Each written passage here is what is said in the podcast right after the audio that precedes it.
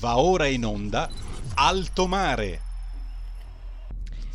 Buonasera, buonasera e bentrovati per una nuova puntata di Alto Mare. Ringraziamo subito il nostro Federico, questa sera al timone della regia. Grazie Federico e naturalmente tutti voi che ci seguite da casa. Federico, vogliamo ricordare insieme subito i numeri per poter partecipare alla diretta? Subitissimo Sara. Allora 02 66 20 35 29 se volete dire la vostra, altrimenti potete anche inviarci un WhatsApp al 346 642 7756. Perfetto, partecipate numerosi. Io invece al solito vi ricordo le informazioni tecniche. Potete seguirci sulla web TV scaricando l'apposita applicazione per cellulare in Radio DAB sui canali social di RPL, Facebook e YouTube, nonché sul canale 740 del digitale terrestre. Senza necessità di abbonamenti o altre cose particolari, è sufficiente che componiate 740 sul vostro telecomando. Bene, entriamo finalmente nel vivo della diretta. Questa sera parleremo di Monte dei Paschi. Quale futuro possibile? Lo facciamo con due illustrissimi ospiti che vedo già collegati. Abbiamo con noi il senatore della Lega, il professor Alberto Bagnai, professore di politica economica presso l'Università G- Gabriele D'Annunzio di Chieti e Pescara. Professore, buonasera. Buonasera, buonasera. Grazie mille per essere con noi. E poi, grazie a voi per l'invito. Grazie professore. Poi vedo già collegato una voce ormai nota al pubblico di Alto Mare e di nuovo con noi il professor Francesco Forte, già senatore, ministro delle finanze, professore emerito presso l'Università La Sapienza di Roma e professore a contratto presso l'Università Mediterranea di Reggio Calabria. Professor Forte, ben trovato. Buonasera, buonasera. Grazie. Grazie mille per essere tornato ad alto mare. Dunque, per inquadrare il tema dal punto di vista prettamente politico, io chiederei una prima disamina al senatore Bagnai. Uh, se senatore Bagnai, la palla dunque a questo punto è ritornata all'Europa? L'Europa dovrà decidere se concedere un ulteriore proroga dei termini per la cessione della quota parte di MPS detenuta dal Tesoro. Quali prospettive si delineano, senatore, anche alla luce dell'audizione parlamentare che è stata chiesta ieri per i vertici sia di MPS sia di Unicredit? Grazie, grazie per la, per la domanda. Intanto, intanto, saluto il professor Forte con grande, con grande, affetto e stima perché noi in realtà veniamo dalla stessa, dalla stessa alma, alma, mater, insomma, dalla Sapienza. Io sono diventato ricercatore lì, ho mosso lì i miei primi passi e il professore era una figura autorevole di riferimento per tutti noi nel campo della scienza delle finanze, peraltro lo stesso dipartimento da cui viene anche il nostro attuale premier. E, ehm, detto esauriti questi, questi, saluti, allora io direi più che altro che la palla torna al governo, per essere più esatti, che deve giocarla nel campo europeo. Quello che noi non capiamo è perché il precedente governo non abbia approfittato per giocarla di un momento che era senz'altro più favorevole. Intendo dire che eh, a nostro avviso, questa è la posizione che abbiamo espresso come posizione politica, poi naturalmente sulla sua razionalità economica mi affido anche alla valutazione del professor Forte. La nostra idea era che all'inizio della pandemia ci è sembrato che l'ipotesi che a fine 2021 la banca MPS dovesse essere, diciamo così, restituita al mercato, adesso analizzo un po', poi mi, mhm. mi direte, insomma, eventualmente approfondiamo tecnicamente, fosse un'ipotesi che andava valutata, sarebbe stato il caso di chiedere una, una proroga. E, e, e, perché? Semplicemente perché in, si correva il rischio di eh, vendere in qualche modo, di cedere eh, da parte del Tesoro, insomma, la sua partecipazione eh, a un prezzo meno, meno diciamo, eh, ragionevole di quello che invece in condizioni più normali si, potuti, si sarebbe potuto ottenere per un istituto che aveva comunque finalmente intrapreso un percorso di risanamento con anche un qualche successo. Lo dico con prudenza quest'anno la banca è inutile, bisogna anche considerare che quest'anno ci sono stati tanti aiuti da parte dello Stato per via della situazione pandemica, ma bisogna anche, a contrario, considerare che nonostante questi tanti aiuti, altri istituti bancari che erano in crisi non sono riusciti a fare profitti. Quindi, insomma, la situazione è sfaccettata.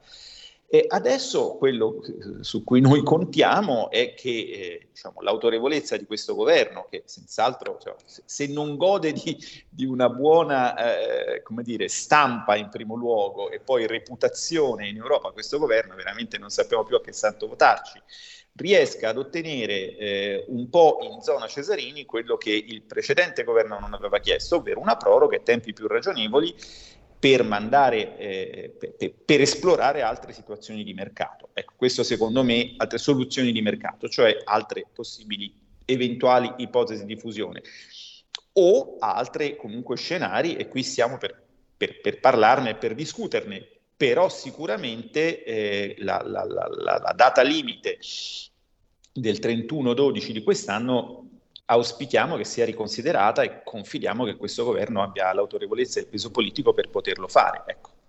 Certo, grazie, grazie professor Bagnai.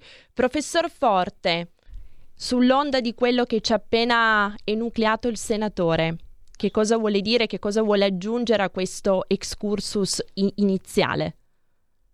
Ma non ho niente da aggiungere, nel senso che eh, mi sembra che l'analisi sia corretta.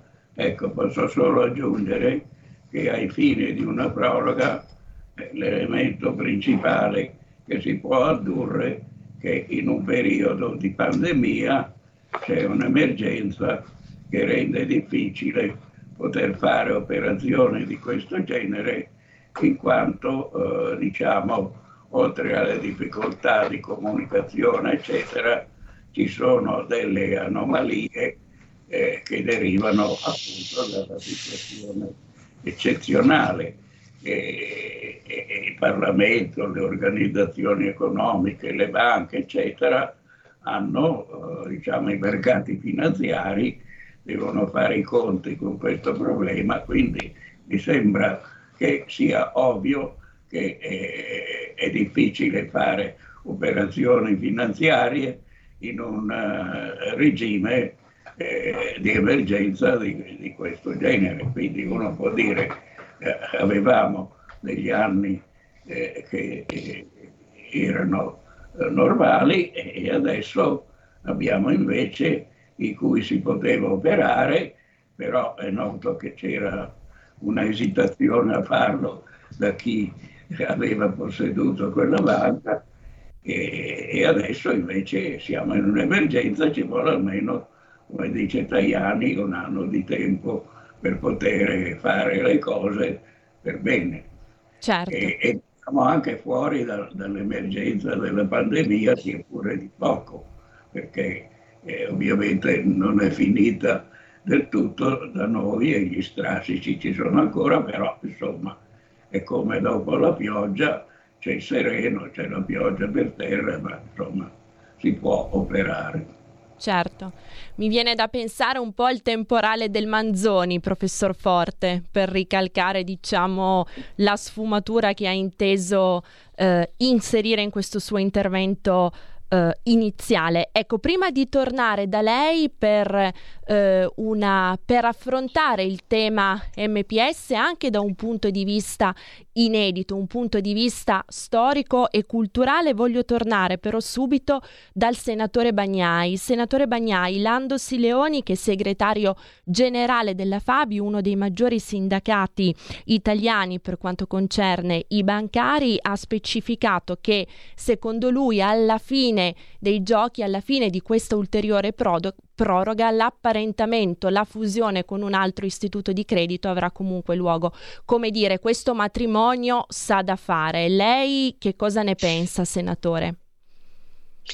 Eh, ne penso che diciamo, il, il, il, il, dottor Sileoni, che, che, che, con, cui, con, cui, mi capita di confrontarmi, insomma, eh, la pensa in modo diverso dai bravi, visto che stavamo parlando di Manzoni, secondo i quali quel matrimonio non sapeva da fare. Allora, ehm, ma sì. Eh, Qui bisogna un attimo, ecco, questa domanda è importante perché sollecita un tema sul quale dobbiamo tutti attivarci innanzitutto culturalmente. Io qua avevo sotto gli occhi eh, poco fa un articolo di, di, di del dottor Venesio, che è il, il, Camillo Venesio, che è il vicepresidente dell'ABI, che qualche giorno fa eh, sul, sul, Sole 24 Ore, ormai qualche giorno, qualche mese, perché questo è un articolo di agosto, diceva perché è importante che il sistema bancario sia vario e articolato. Cioè, qui c'è il discorso della, della biodiversità bancaria. Nel mondo in cui eh, diciamo, eh, sono cresciuto io, ed era, ed era già adulto il professor Forte, il sistema bancario italiano era caratterizzato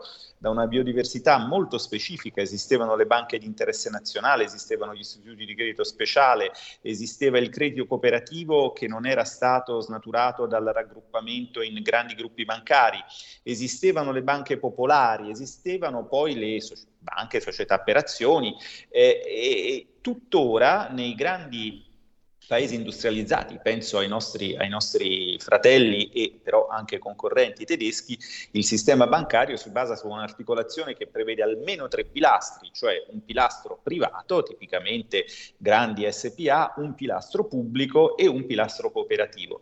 Qui in Italia eh, dobbiamo interrogarci su un tema che è questo. A me sembra che la, eh, diciamo, un po' per un'intonazione della vigilanza nazionale, un po' per una serie di circostanze, si stia depauperando questa, questa, questa biodiversità. Il punto sul quale voglio arrivare è molto semplice, è quello di cui tutti parlano, cioè del terzo polo del credito. Sostanzialmente mm. vogliamo pensare a un'Italia che ha due grandi banche, quindi sostanzialmente quello che gli economisti chiamano un duopolio, e poi delle eh, e poi quelle che i romani chiamano frattaglie, cioè diciamo delle, delle piccole banche eh, che hanno un, una, una, senz'altro un ruolo importante o vogliamo andare verso una situazione più articolata dove c'è un terzo polo di livello nazionale che però si rivolge eh, effettivamente al territorio e alla piccola e media impresa.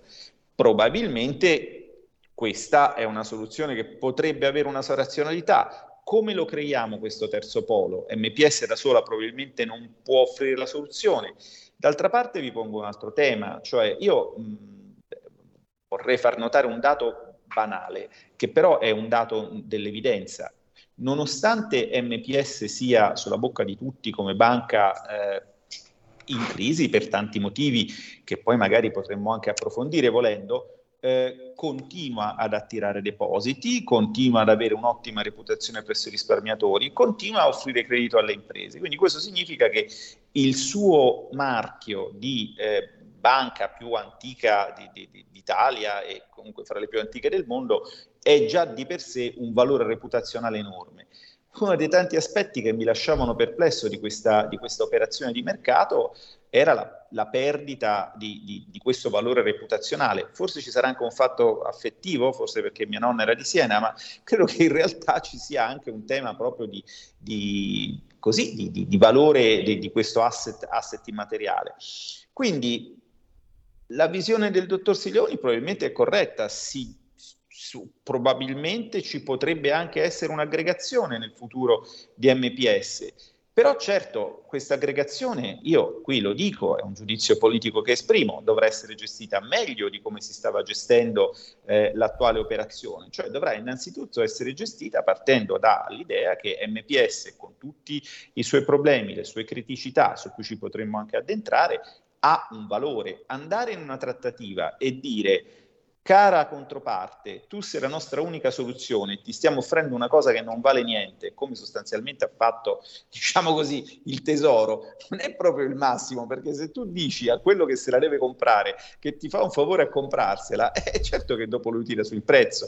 E certo. questo è quello che è successo. Ecco, questo sinceramente è una critica politica, ma anche tecnica che ci sentiamo di fare.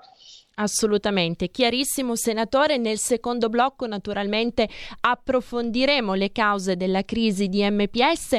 Prima però tornerei dal professor Forte per sottolineare un altro aspetto, abbiamo detto inedito per certi aspetti negletto che ruota attorno all'affair MPS. Il senatore Bagnai prima parlava di valore anche immateriale, ma attorno a questa realtà, professor Forte, gravita anche tutto un circuito di cultura, di opere d'arte di cui poco si parla.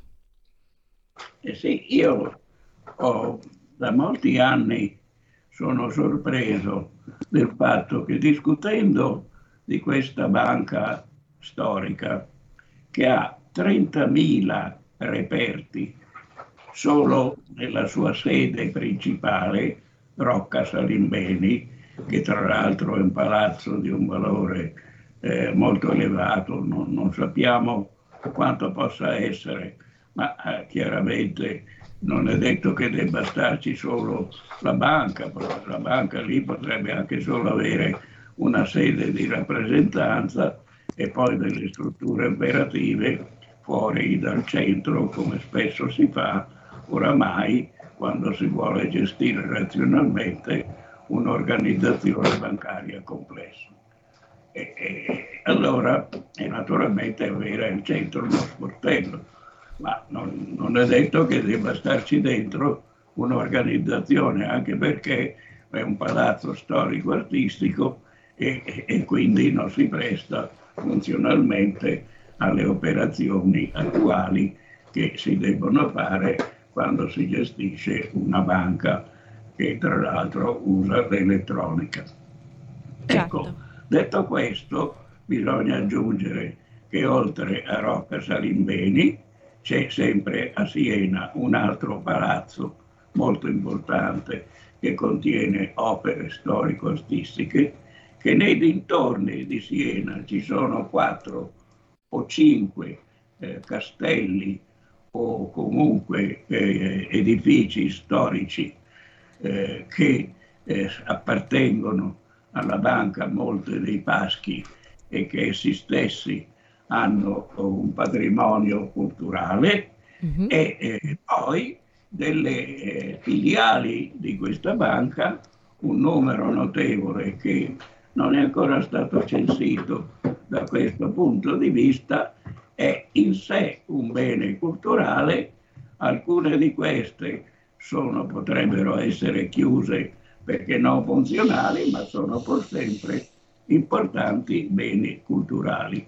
Quello che è paradossale e che mi ha disgustato in questi anni è che l'organizzazione, eh, per così dire, di risanamento, io direi di salvataggio, della banca in questione, come banca nazionale, non come banca del territorio, cosa che era in origine e tale mi sembra anche Bagnai l'ha accennato, uh-huh. secondo me dovrebbe tornare ad essere, eh, salvo qualche eccezione eh, di prestigio, eh, che le banche di territorio hanno fuori dal proprio territorio, mi sembra che questa sarebbe la, la, la soluzione più, più, saggia. E comunque come, con una impresa eh, diciamo pubblica che peraltro si quota in borsa e quindi ha un suo valore e non si può ritrasformare in cooperativa perché sarebbe molto complicato, però questa è la sua origine storica. Allora io dico, ma è possibile, si mettevano all'asta questi beni culturali, cioè si toglieva a Siena, si faceva uno spezzatino e potevano andare da qualsiasi parte. E invece il valore culturale vero di Siena sta non tanto nel fatto di avere una banca, che pure è un elemento culturale, perché in questo caso è la prima banca del mondo e così si dimostra che il capitalismo bancario, cioè il capitalismo finanziario, non è nato nell'etica protestante, ma è nato nell'etica cattolica ed è nato 400 anni prima o 300 anni prima di quello che è stato teorizzato eh, fino adesso, che sarebbe l'etica protestante che genera lo sviluppo capitalistico, mentre è evidente che la dimostrazione del contrario è di estremo interesse culturale, religioso e potrei dire anche politico. Certo. A parte il fatto che siccome è nata come banca cooperativa del territorio, c'è anche questa origine storica. la prima cooperativa del mondo, cooperativa in senso ampio, era una banca e questa banca era una banca cattolica del territorio di Siena, zona agricola avanzata di agricoltura industriale che oramai sviluppava l'industria e, e, e, il dibattito di San Bernardino da Siena con tutto il complesso successivo dei suoi degli altri autori che sono succeduti a lui in questa filosofia per cui il credito fa bene al tempo di Dio, cioè eh, il tasso di interesse è, è, il tempo di Dio, quindi il risparmio eh, crea, oh, eh, in qualche modo va speso eh, bene mm-hmm. dal punto di vista etico e se è speso per il territorio, per il suo sviluppo economico, la tesi di San Bernardino era che questo era un bene. E quindi diciamo che eh, questo fatto mi sembra molto importante. E poi comunque, siccome questo fatto non c'è solo, ci sono 30.000 reperti, di cui una parte notevole sono documenti, compreso il primo che riguarda la creazione della banca. Uh-huh. Anche un turista che non condivida questa tesi eh, quantomeno è un valore importante per lo sviluppo eh, turistico di una zona che è, è, diciamo così, storico-artistica e che questa vocazione ce l'ha molto più di Torino, dove la sinistra italiana si è inventata da un certo numero di anni che Torino e Piemonte e la, comunque l'area, compreso Cuneo dove c'è Ferrero e grandi altre imprese, e, e che ne so, eh, le province dove abbiamo tutto il tessile, ecco il Piemonte dovrebbe invece, e Torino è, è una città culturale, il che naturalmente a me piace, io vivo Torino, amo Torino, ma eh, eh, diciamo che eh, i beni culturali di Torino rispetto ovviamente la sua vocazione e le sue possibilità sono, sono poca roba di confronto a quelli, non dico di, di Firenze, di Siena, ma anche di Roma, ma anche di altre, di altre aree. E comunque non è la sua vocazione. Ecco, invece la vocazione di Siena, con una banca del territorio, che è importante, non è quella di essere un polo bancario, è quella di essere un polo culturale e, e, e diciamo così, eh, di industrie connesse al territorio che eh, sono celebri e, e comunque eh, hanno delle dignitosissime, bellissime prospettive di sviluppo. Basta pensare al Chianti, ma ci sono molti altri prodotti. Quindi eh, mi sembra che sia un errore non avere considerato che ci sono 30.000 reperti e almeno una dozzina di edifici, no, molti di più considerando le sedi bancarie mm-hmm. eh, che possono funzionare o essere chiuse, che hanno questo valore culturale su questo territorio e anche su altri Grazie, grazie infinite professor Forte per aver sollevato un tema che è così caro al pubblico di Alto Mare che è quello identitario, che proprio per quanto concerne Torino, città comune, sia lei sia me ha già presentato nel corso della sua partecipazione di due settimane fa ad Alto Mare, per cui la ringrazio ancora perché davvero ciò che ci ha trasmesso, ciò che ci ha insegnato, ciò che ci ha regalato, mi lasci dire, 15 giorni addietro è una testimonianza davvero preziosa, non lo dico soltanto io, naturalmente è un qualcosa di sentito soprattutto dal pubblico. Su questo tema identitario, all'inizio del secondo blocco voglio, vorrei sentire naturalmente anche il senatore Bagnai prima di addentrarci in quelle che sono le cause, in quelle che sono state le cause che hanno determinato poi la situazione attuale. Un minuto di pausa pubblicitaria e rientriamo per il secondo blocco. Porta con te ovunque RPL la tua radio. Scarica l'applicazione per smartphone o tablet dal tuo store o dal sito radiorpl.it. Cosa aspetti?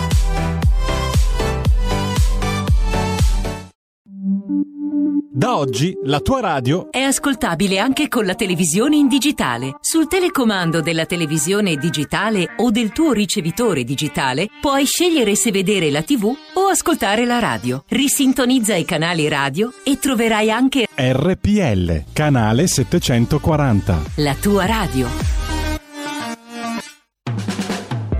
Abbonati a RPL, la tua radio. Visita il nostro sito radiorpl.it. Con il tuo contributo tieni alta la tua voce libera. Come ascoltare RPL la tua radio? Semplice. DAB Plus, la radio digitale. Canale 740 della TV digitale terrestre. Smartphone e tablet. Scarica l'app di RPL la tua radio per Android o iOS. Smart speaker Amazon Alexa. Installa la skill per Alexa di RPL la tua radio e prova a dire Alexa, apri RPL la tua radio. Dal tuo computer puoi ascoltarci sulla web radio o web tv o in auto su Android Auto o Apple CarPlay. RadioRPL.it. Semplice. In quanti ti promettono trasparenza, ma alla fine ti ritrovi sempre con il bollino rosso e non puoi dire quello che pensi. RPL la tua radio. Non ha filtri né censure. Ascolta la gente e parla come la gente.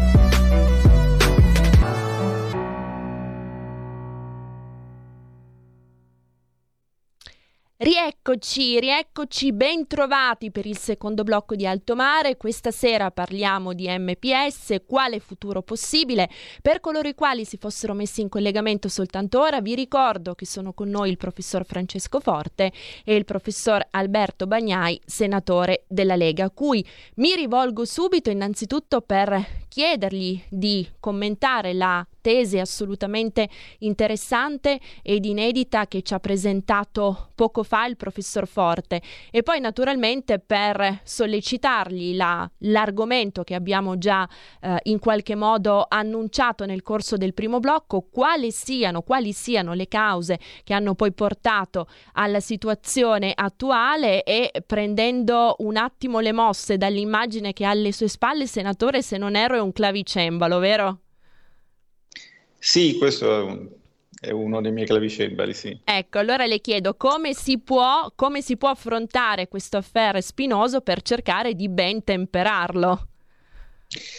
Ma intanto torniamo su, su, sulla sollecitazione culturale molto interessante che, che, che, ci ha offerto il professor Forte e in effetti una cosa che eh, forse quelli che, che, hanno fatto, diciamo così, eh, le scuole prima delle, delle, varie riforme ricordano, ma insomma effettivamente eh, un, un certo tipo di capitalismo finanziario nasce in Toscana, nasce a Siena, nasce a Firenze.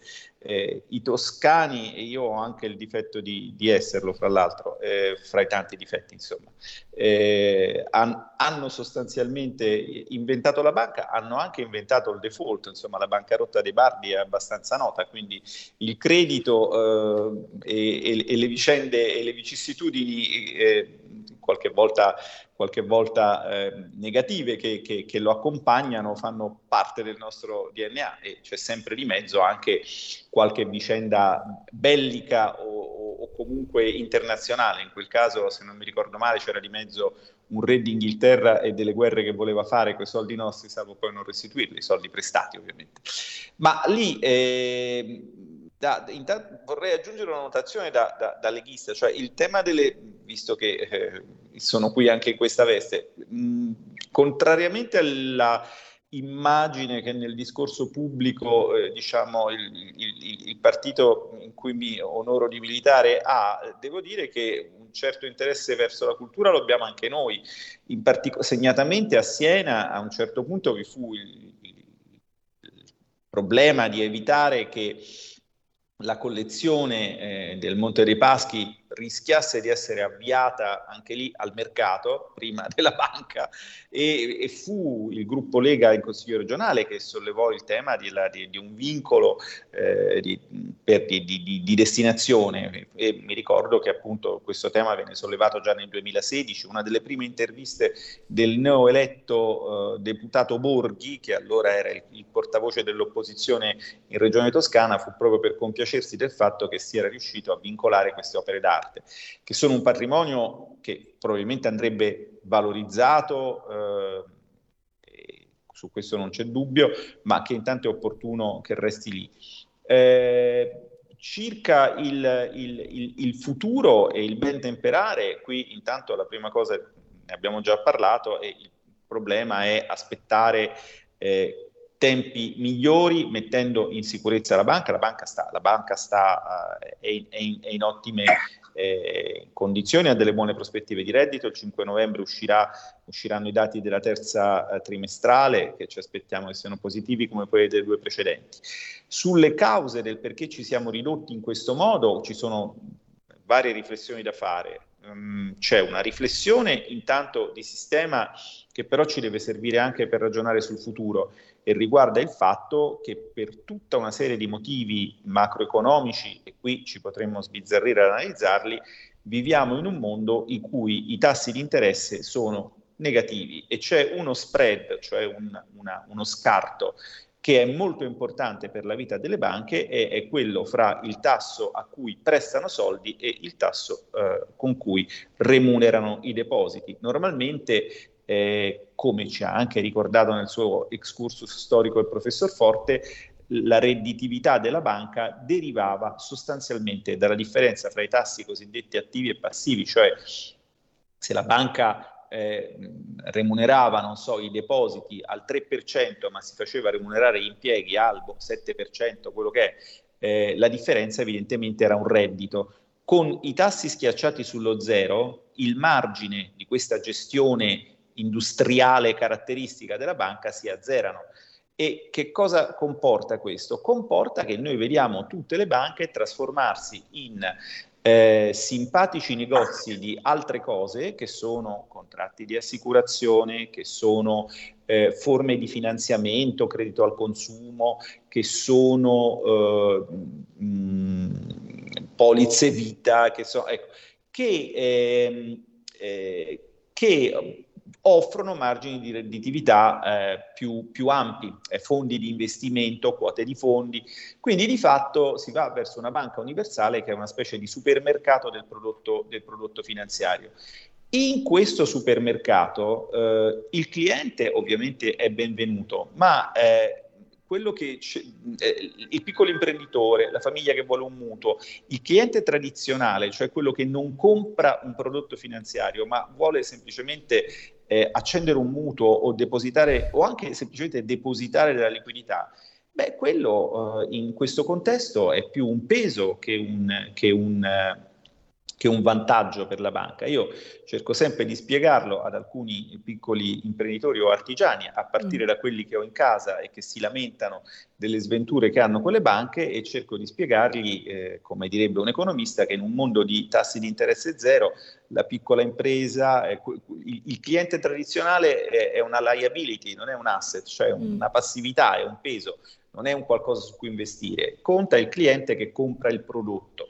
Ah. Questo sicuramente eh, è una riflessione che dobbiamo fare perché nel futuro di MPS un ruolo importante ce l'avrà una riflessione su quali saranno le sue fabbriche prodotto, di quali si dovrà dotare, di che sinergie nel mondo delle cosiddette fabbriche prodotto, cioè dell'assicurazione, del credito al consumo, del fondi eh, di investimento, potrà realizzare con gli istituti con i quali si andrà a sposare, se questo matrimonio appunto sa da fare. Quello è un punto molto importante, secondo me, da considerare pro futuro.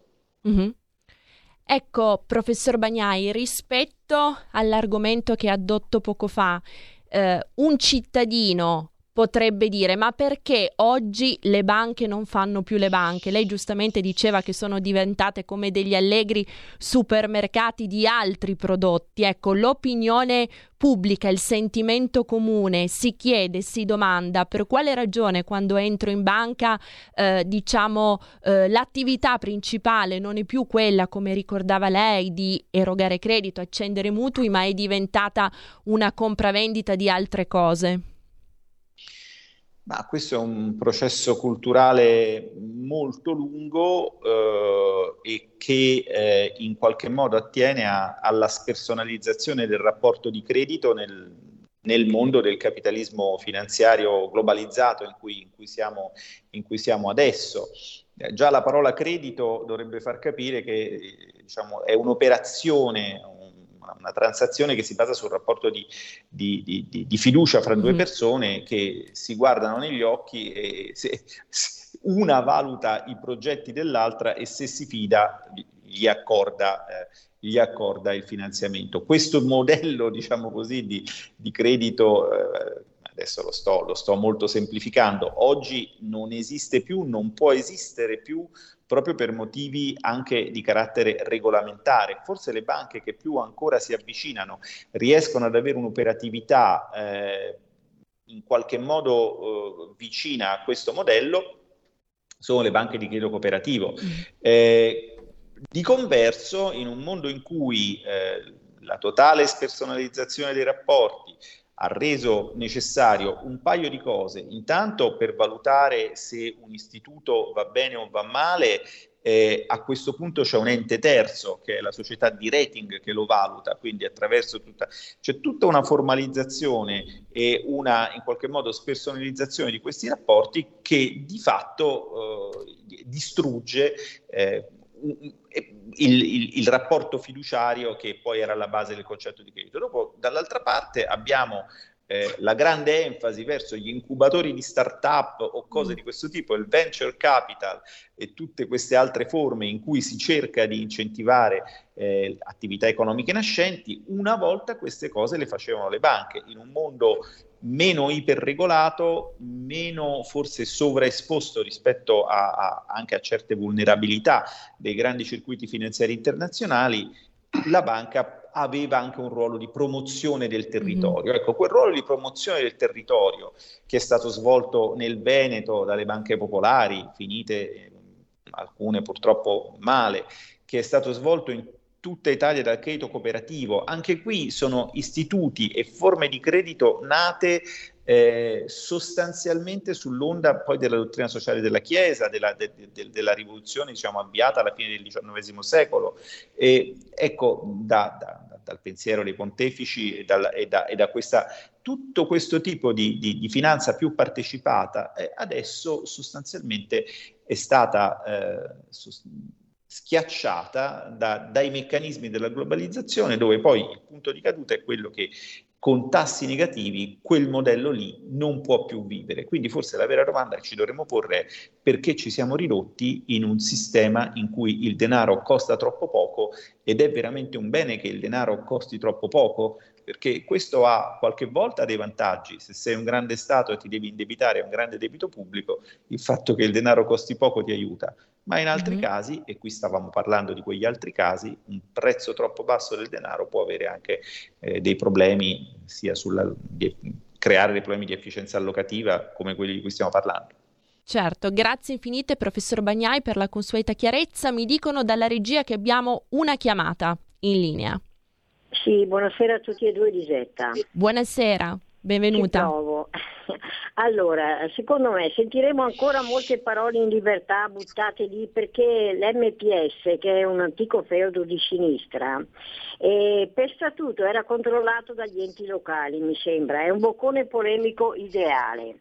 Eh, ma sarebbe bene non eludere la dura realtà delle cose, e cioè che lo Stato è entrato nella banca che oggi ha il 64% per evitare un fallimento, ma entro il 31 dicembre mi sembra di aver letto che deve uscirne, altrimenti si configura una illecita turbativa della concorrenza bancaria europea.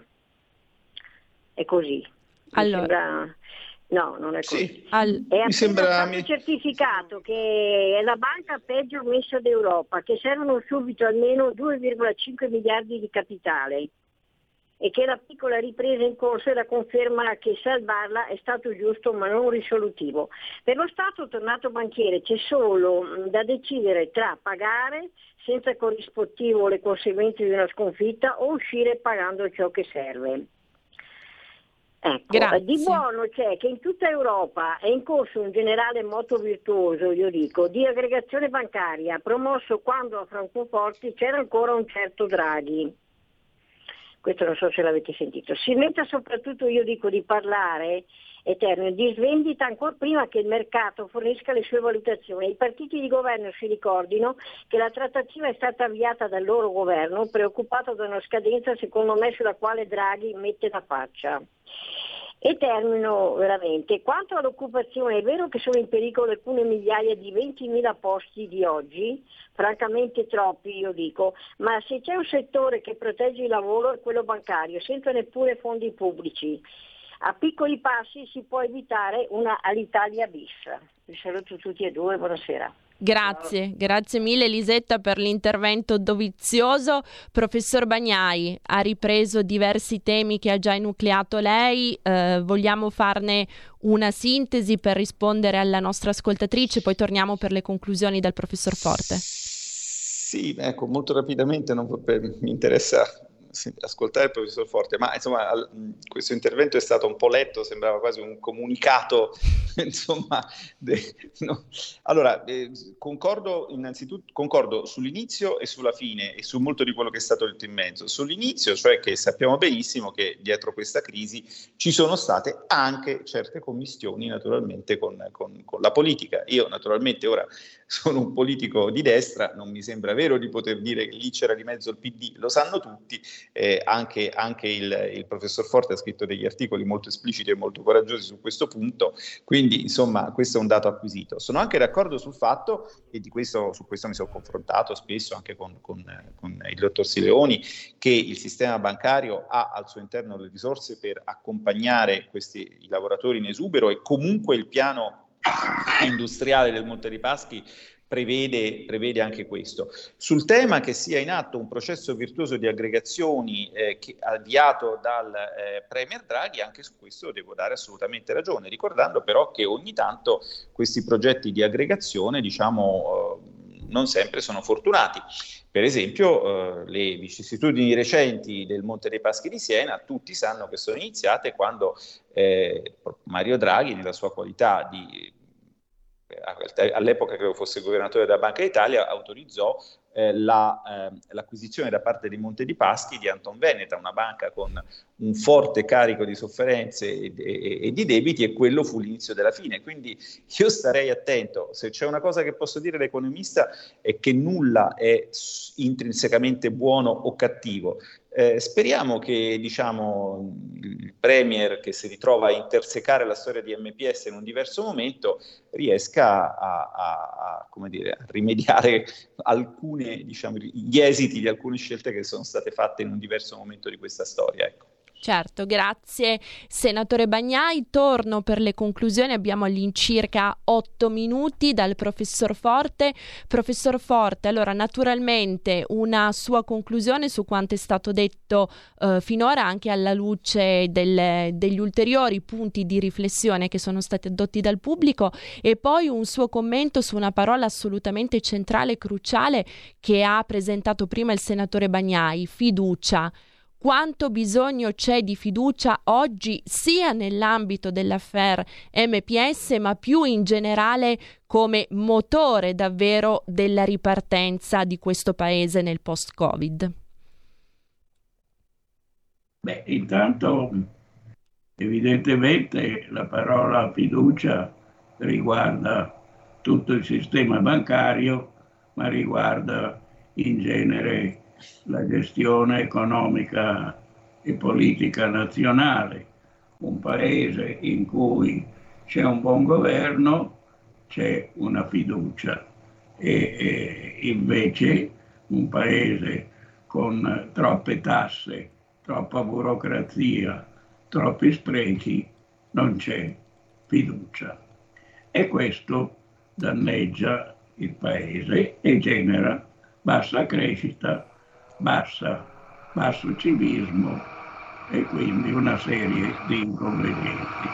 Per quanto riguarda le banche, devo dire che uno dei difetti del sistema bancario è quello di non aver capito che nell'evoluzione della banca ci sono, a parte la eh, tradizione di lucrare sul tasso di interesse, molte altre attività di consulenza e strutturazione che una banca può ben gestire, come quella di, eh, diciamo così, eh, consentire eh, di aiutare nel fare di le scelte dei fondi di investimento, ma anche quella di organizzare le imprese nel loro commercio estero, nel loro commercio estero che è, è diciamo, eh, importante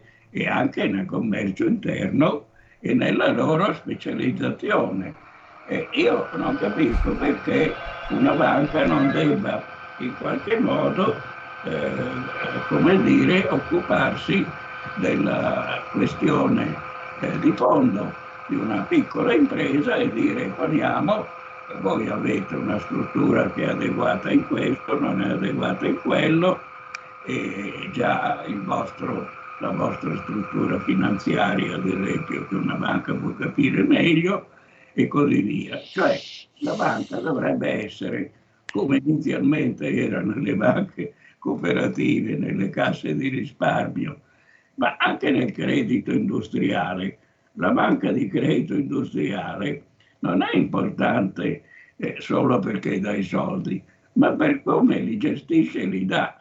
Quindi questo che si richiede a una banca nazionale, questo che si richiede alla banca del territorio, questa è una delle cause per cui il Monte dei Paschi fallì, perché era diventata una banca di Stato che comprava e vendeva debito pubblico.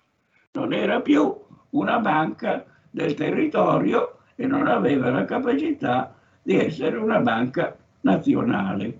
Quindi eh, diciamo che l'origine della causa di questo è che altre banche si sono accresciute e resistito. Naturalmente si parla a livello internazionale, ci sono eh, banche eh, del territorio in Germania andate in crisi, ma altre no. Ecco, allora quindi la mia conclusione è che eh, il Monte dei Paschi di Siena, ovviamente problema politico delicatissimo delle banche del territorio, è quello di sganciarle dalla politica con un sistema che può essere fondamentalmente quello che vanno largamente in borsa.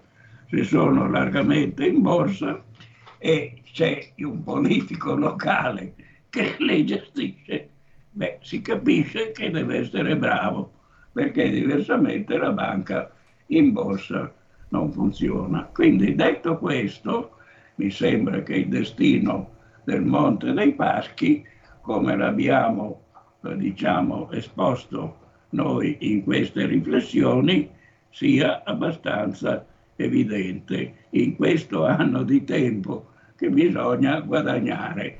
E vorrei anche aggiungere che però è anche bene fare due cose per dare fiducia. Intanto tenere conto che essendoci stato un processo nel quale sono stati condannati il presidente e l'amministratore delegato e anche il presidente del consiglio sindacale, bisogna che vengano risarcite le persone che hanno investito, perché questo è previsto dalla comunità europea ed è essenziale per la fiducia e per ripartire. Ovviamente questo è un onere eh, che però deve eh, essere assunto da qualcuno e probabilmente comporterà di liquidare una certa quantità eh, di beni e di risorse e comunque eh, deve essere risolto a carico eh, anche di coloro che hanno fruito molto male di questi crediti e che dovranno pagare anche sia nella sostanza sia nell'immagine e qui eh, mi auguro che la Corte dei Conti intervenga. Ecco, io vorrei solo dire utilizziamo quest'anno di tempo per fare tutto ciò, e, o meglio per prepararci a questo, come dice Bagnai, per mm-hmm. poter poi fare delle scelte che tra l'altro in un periodo normalizzato sono più importanti, una quota dello Stato ci deve sempre rimanere perché c'è, ma quando tutto è quotato in borsa, la quota del privato si rafforza perché c'è quella pubblica e naturalmente la quotazione in borsa comporta che la politica non può eh, comandare lì dentro. Grazie, grazie infinite professor Forte. Tra l'altro lei prima ha menzionato il buon governo, mi viene in mente che il celebre dipinto Allegoria ed effetti del buon governo e del cattivo governo che è conservato, guarda caso, a Siena di Ambrogio Lorenzetti può essere dal punto di vista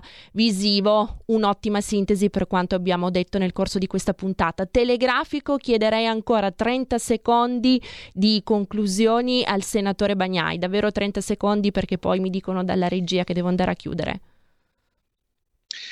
Il problema di separare eh, la cattiva politica dalla gestione dei soldi esiste a tutti, a tutti i livelli e indubbiamente eh, la quotazione in borsa, insomma il ricorso al mercato può essere, può essere uno strumento. Io continuo a ritenere che eh, alcune forme di esercizio dell'attività bancaria, come quello cooperativo, possano, se evidentemente vigilate in modo adeguato, costituire comunque un veicolo che realizza questo, questo, tipo di obiettivo, che è assolutamente necessario. Aveva ragione l'ascoltatrice nel ricordarci mai del PD. Io solo, diciamo, se, se voglio parlare mai del PD, vado a farlo a casa del PD, diciamo, per una mia eh, voglia di... di, di no, no, no, non mi piace molto criticare in absenza, però diciamo, le, le, osservazioni che erano state fatte erano corrette e, e, e il professor Forte le ha inquadrate bene. Adesso bisogna girare pagina e, e, guardare avanti. Credo che l'ordinamento attuale abbia sufficienti presidi per isolare il risparmio dal PD, ecco, diciamo, ecco. Insomma, da, da un certo tipo di gestione della cosa pubblica. Grazie, grazie infinite. Ci torneremo naturalmente in una prossima puntata di Alto Mare. Grazie davvero al senatore Alberto Bagnai della Lega. Grazie mille, senatore. Grazie a lei per l'invito. Grazie e grazie naturalmente al professor Francesco Forte. Alla prossima, pro- professore. Grazie a voi. Grazie mille. Di discutere così bene, così costruttivamente e con un pubblico così reattivo. Grazie mille professore, grazie davvero, alla prossima, grazie naturalmente al nostro pubblico, grazie al nostro Federico in regia, mi raccomando non cambiate frequenza anche se siamo in DAB perché i programmi di RPL continuano, come dico sempre in chiusura, siate i vostri sogni. Alla prossima, grazie. Avete ascoltato Alto Mare